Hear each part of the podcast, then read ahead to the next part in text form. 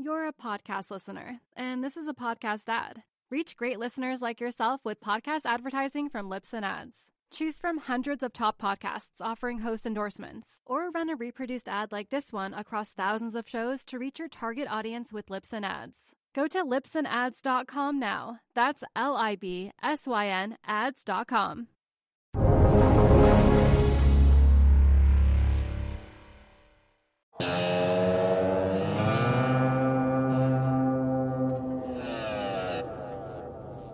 It is Thursday, July the 23rd. I'm Ed Harrison here in Washington, D.C., and this is the Real Vision Daily Briefing. We're going to be joined shortly by Tyler Neville in our Austin Bureau. But first, we're going to have the news with Nick Correa. Thanks, Ed. On Monday, the state of Kentucky, seeking compensatory and punitive damages, sued hedge funds Blackstone and KKR & Co. Incorporated. They claim that the returns these funds have generated for the Kentucky Employee Retirement System's pension plans or KRS, have had disappointing results while simultaneously generating excessive fees. The plaintiff's allegation is that these firms have, quote, targeted underfunded public pension funds like KRS. To them, KRS was a potential buyer of the exotic high fee and high profit hedge fund vehicles they sold, end quote.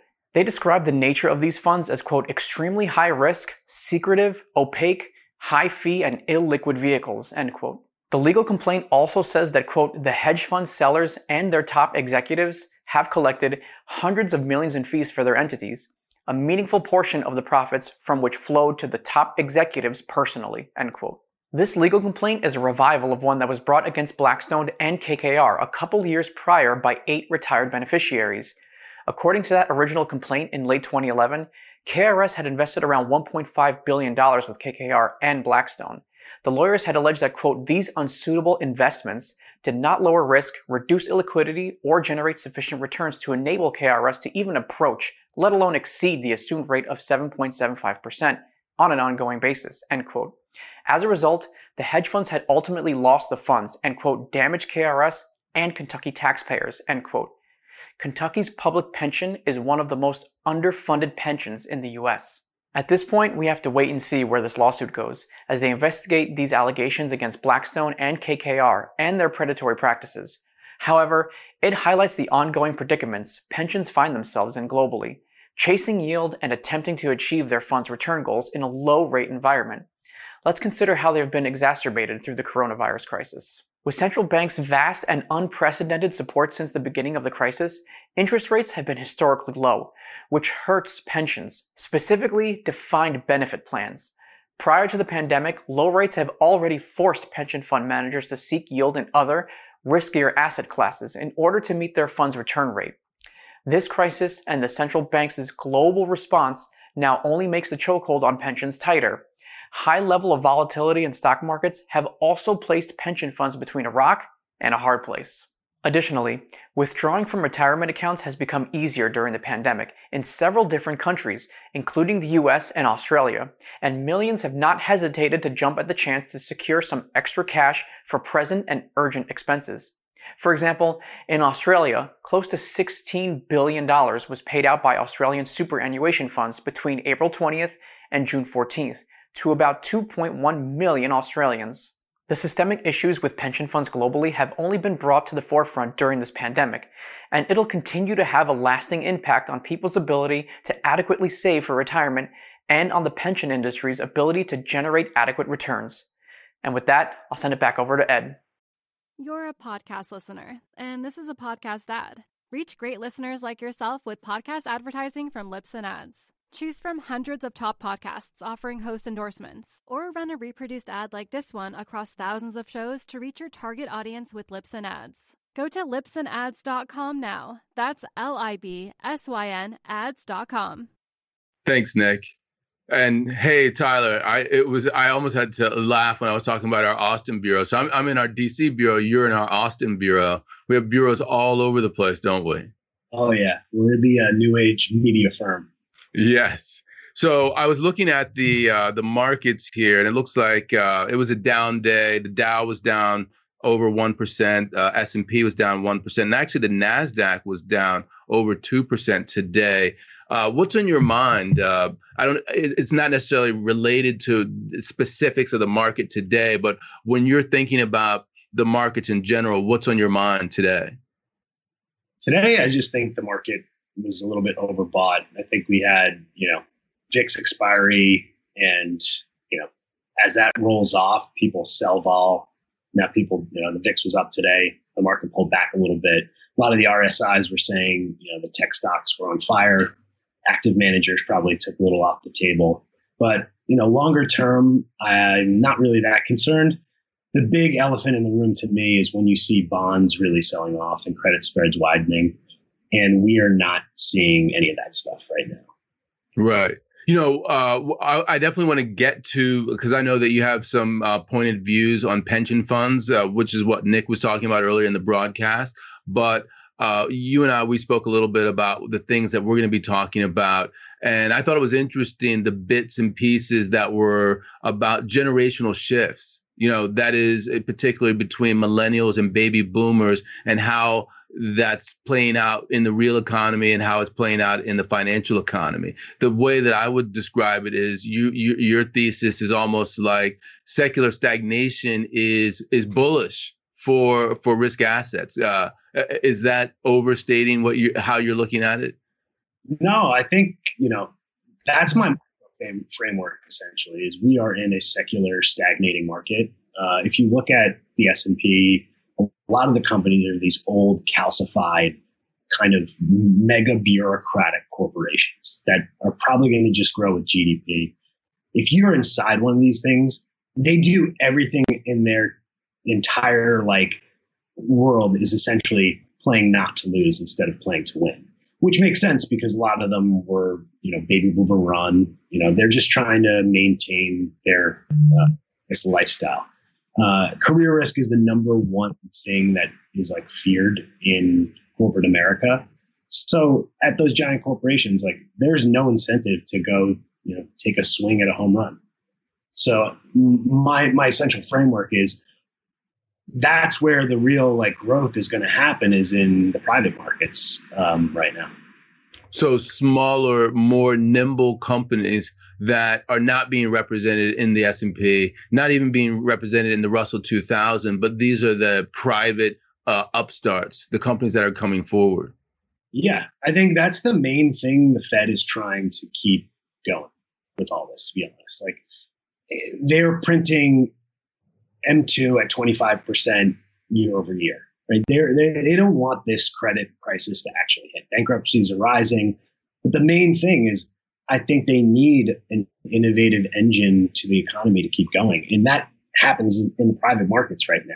It, it's happening very rarely, maybe in a handful of the, the FANGs where they manage to innovate and they've caught wind of a secular, you know, thing in digital marketing essentially.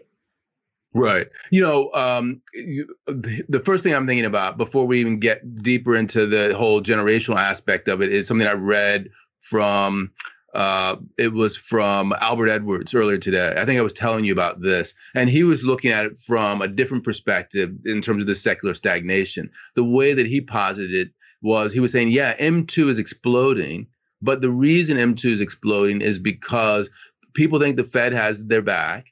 And uh, this includes banks. And so banks are uh, pretending and extending, they're pretending these companies are not insolvent and extending loans to zombies and so the Fed's uh, uh, impact is basically having a zombification of the economy. So rather than actually spur innovation and spur growth, what it's doing is it's entrenching these calcified companies that you're talking about, allowing them to uh, suck up all the bank capital. And that means that, you know, you have lower productivity. And interestingly enough, higher uh, capacity, uh, you know, uh, you're not using all your capacity, and then lower uh, prices. That is uh, disinflation and potentially leading into deflation. So that's where the st- secular stagnation comes from in the way that he's talking about it. Yeah, I mean that's precisely it. That's probably more eloquent than I I could put it myself. But uh, yeah, th- there's somewhere along the way, and it must have been like a regulatory thing, uh, possibly, but the market used to provide capital to great ideas. and they were crazy. Like, you know, in the 90s, you were funding companies in IPOs that had no earnings, right? There's a nice balance in there somewhere, I think, where, you know, that could happen. But right now, the market is essentially a giant refinancing mechanism. And the perfect way to articulate that is to just look at the aggregate bonds value of aggregate corporate bonds and high yield. So corporate bonds, according to Barclays, they're $6.7 trillion and high yield is like $1.4 trillion in value. Every time those go up in value, it essentially allows baby boomers to borrow against it and buy more risky things, right? That's that's essentially what's going on. Uh, what what I think we're in the stages of is is a blow off top, and the reason why is like there's a great quote I heard. It was, you know, communist theory suggests that when interest rates hit zero, it's a sign that the capitalists have run out of places to put their money, right? And we're kind of at that point. Like rates keep going lower. Look at Treasury, 10, 10 years at 5.8% or 0.58%. And, you know, high yield and, in corporates are raising money at, you know, record low levels. And then look at housing. Like the 30 year mortgage is at a 50 year low. So take me for an example. Like just bought a house, and you know I'm in the millennial contingent that's now having kids.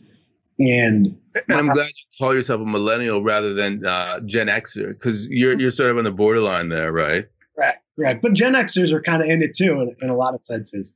Um, there's one chart I wanted to share that just tells the best picture uh, of all this stuff.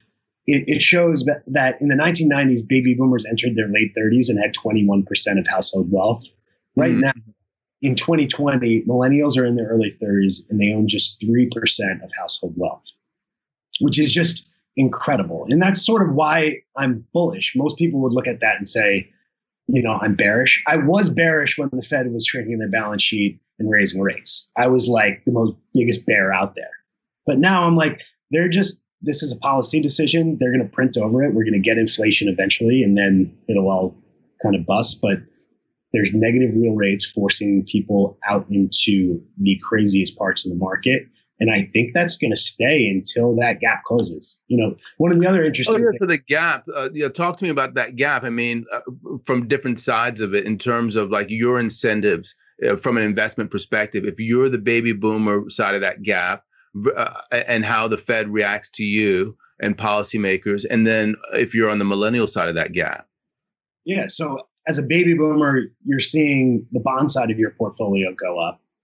And you're essentially like, I am caking it. I'm doing so good. You know, you know what I should do? My house went up in value. I'm gonna take a, a loan out, you know, mortgage rates are at their lows. Why don't I just buy that other house over there, put 20% down and have some free cash flow, own another asset, pay off my debt? It's a giant refinancing mechanism. They're not going to keep it you know, in their bank accounts anymore because interest rates are zero and they're also getting eaten up by inflation, negative real rates, right? So they're going to do things, and, and we're moving into this world where, you know, it's Henry George market, which is essentially where when you can refinance all your debt and buy all the rentier assets, you can just slowly raise the prices of housing and kind of cut off the the uh, innovation and growth of the economy. I think that's what's going on in San Francisco right now. But you're seeing people jump ship and come to places like Texas or Denver, like I've mentioned previously. Um, but I think that those hubs are where the innovation is going to come, you know, in the future. You're a podcast listener, and this is a podcast ad. Reach great listeners like yourself with podcast advertising from Libsyn Ads. Choose from hundreds of top podcasts offering host endorsements, or run a reproduced ad like this one across thousands of shows to reach your target audience with Libsyn Ads. Go to libsynads.com now. That's L I B S Y N ads.com. Right. Very, very interesting. Yeah. I mean, that's another way of looking at your dynamic, right? Of uh, the secular stagnation. Uh, basically, that you know, the baby boomers crushing uh, the the the returns out of existence by uh, becoming rentiers and uh, and and doing what Henry George said you shouldn't do, and therefore we need to have like a land value tax was his solution. Yeah, exactly. Um, and and then to move it one step further, uh, and this might be a little bit out there, but just follow me for a second. We are now all connected to the internet. We probably imbibe a lot of the similar information, same narratives, right? And my guess in the marketplace is you want to bet on the original thinkers, the divergent thinkers, the divergent risk asset people, which is why, like, if you look at IPO performance, the Renaissance IPO index year to date is up 34%, and the S&P is like basically flat. Right. The, the supply, my point is, the supply of new ideas is so small, but the, the capital out there is just like completely abundant. How else can you explain the fact that interest rates are so low? No one wants to essentially invest in new ideas. So I think there's this weird, bizarre thing where bankruptcies could be skyrocketing, fundamentals economically horrible, but the safest place may actually be in essentially private corporations or, or new type corporations that are they're at least growing users, right? They're gonna be the future. And I think what the Fed is trying to do is stop the recession from actually happening and resetting all the valuations. They're going to just push it to a complete limit. Right. And, and you're also seeing, like, just to go one step further, and the backbone of all this is pensions, right? Right. Look at, yes. Now we're getting back to the pensions. Right. Yes. So if you look at like the average pension funding, it's at about 70%. And you know, just last week, Ben Meng from CalPERS came out, who's like a thought leader in the space, and he's like, I'm going to move more money into private equity um, because they only had a 4.7% return last year. They're realizing in the bond market, they're not getting that return, right? There, there's a couple things, risks that I'm watching, which is commercial real estate. If that causes some sort of liquidity problem there, uh, where that's, you know, we'll, we'll, keep watching that that problem flow through. But um, for now, I think what's happening is they're just going to get riskier and riskier and go out on the risk spectrum. You know, their their equity uh, portfolio went back up from you know the lows in March.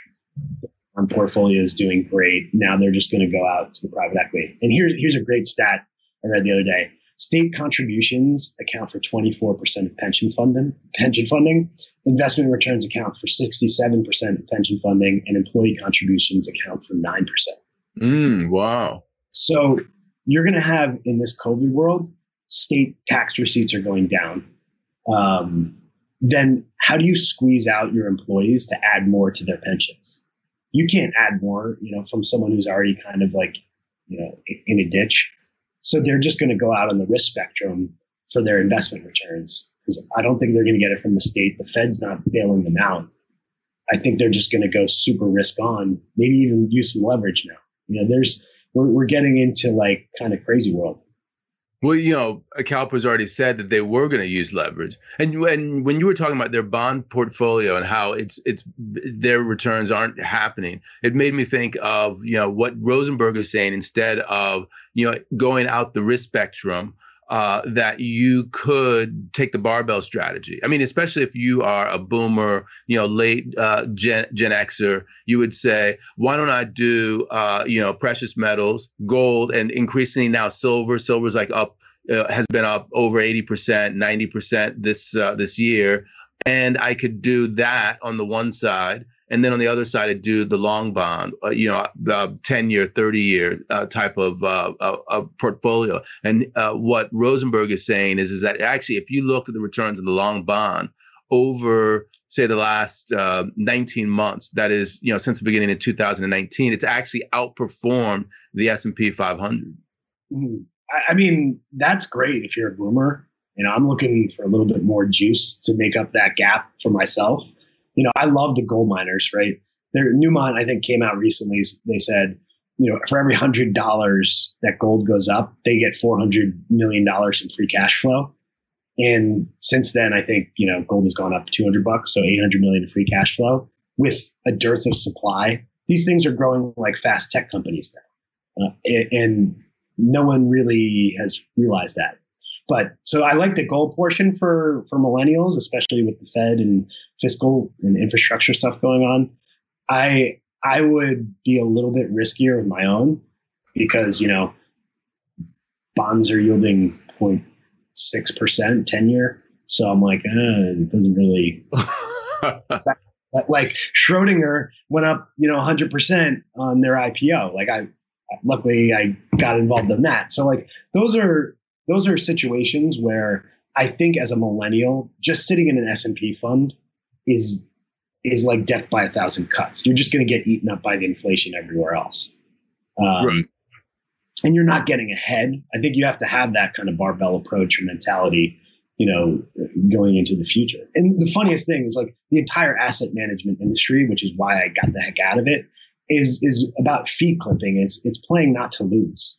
And it's not about innovating, it's about lowering your risk and it's it's indeterminate optimism. It's arbitraging riskless things for two or three percent or whatever and, and, you know, we were talking about this too because at the end of the day, uh, you know, especially when the you, if you look at a chart and you see uh, how Fang's doing, uh, and then you look at how the S and P is doing, and then you look at how the rest of the market's doing without Fang. You know, Fang's up like thirty five percent this year, and then the other uh, are you know up five percent, and then uh, the other ones are down. And you know, if you're a active manager uh, just to make sure that you don't get fired uh, and you you got to meet your benchmark a lot of that is making you a closet indexer you know you were talking about risk uh, risk reward there, there's no reward to stick your neck out and not be a closet indexer if that's happening yeah i mean that nails it all so you know there there's pockets in the market you can find real capitalism and real you know ideas but majority it. And there's one other thing I wanted to talk about was one of the things that's kind of bearish um, that people have been tweeting. I think Lisa Abramowitz from Bloomberg tweeted this, but it was one percent. The top one percent market cap weights in the S and P make up 22 percent of the index or something, which is a, a almost a record high. But to me, with rates this low and that type of concentration, we might be setting off a big M and A you know, why why wouldn't you just issue debt at record low rates and go buy something, you know, that's growing really fast from a user perspective?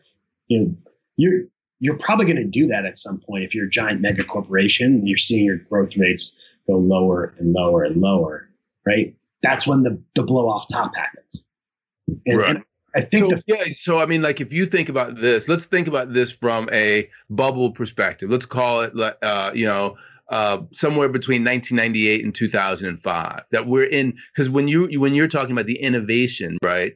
Uh, it's not like that period when people think about the Nasdaq bubble that that wasn't innovative. Think about the companies that are in Fang right now. You know, the uh, Google and uh, and Amazon they started at that particular time. That you have other companies like eBay, PayPal, they've all they all began during that period of time. And so there was a lot of innovation, but there was a round trip right there. You know, you went up and then you went way down before you started to to, you know, go back up again.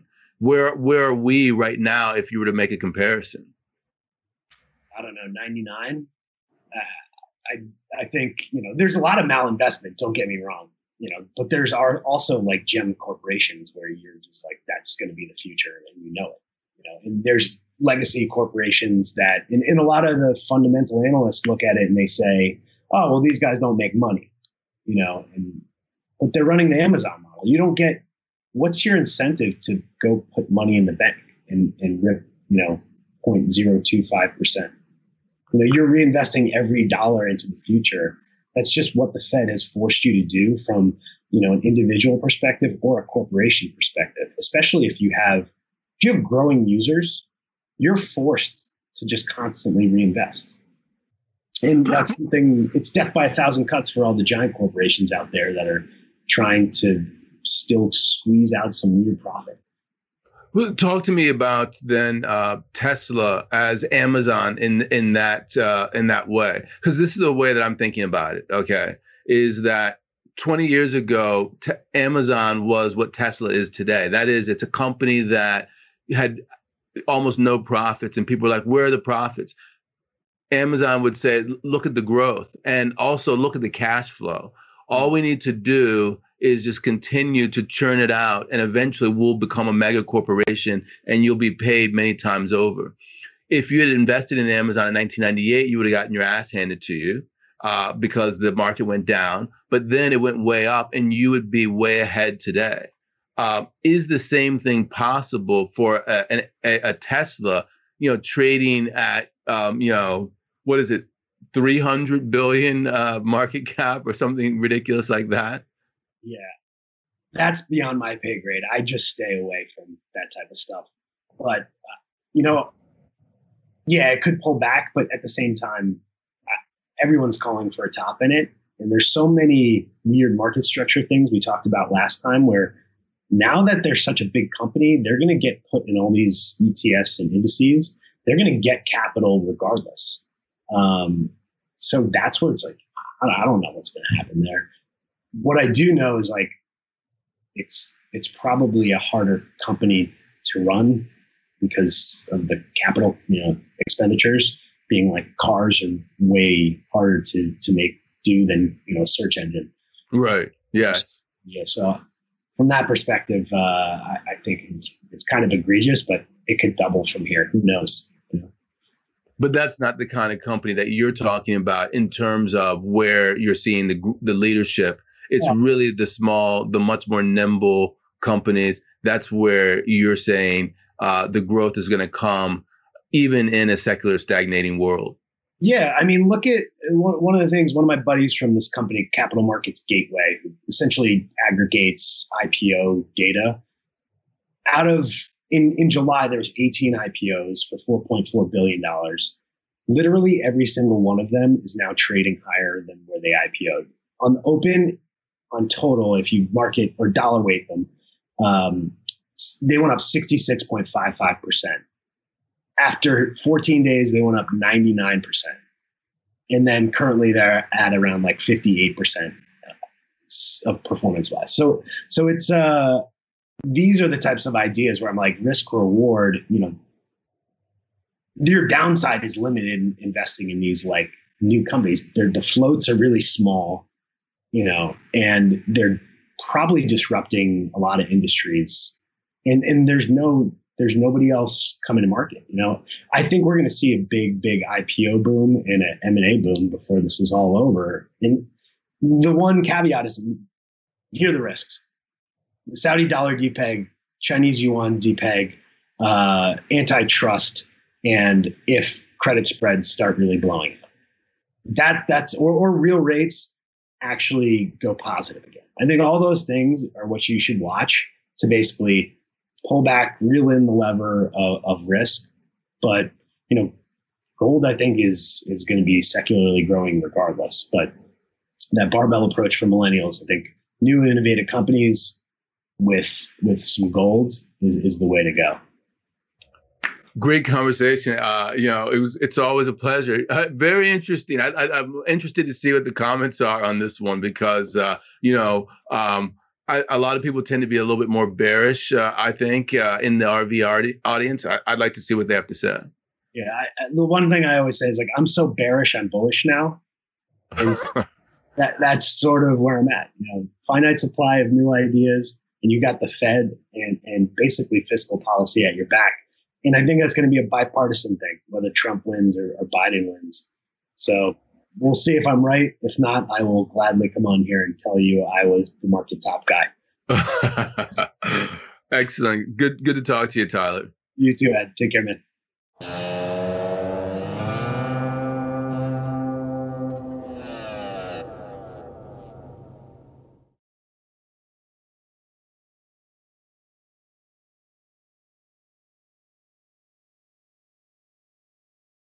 You're a podcast listener, and this is a podcast ad. Reach great listeners like yourself with podcast advertising from Libsyn Ads. Choose from hundreds of top podcasts offering host endorsements, or run a reproduced ad like this one across thousands of shows to reach your target audience with Libsyn Ads. Go to libsynads.com now. That's L I B S Y N ads.com.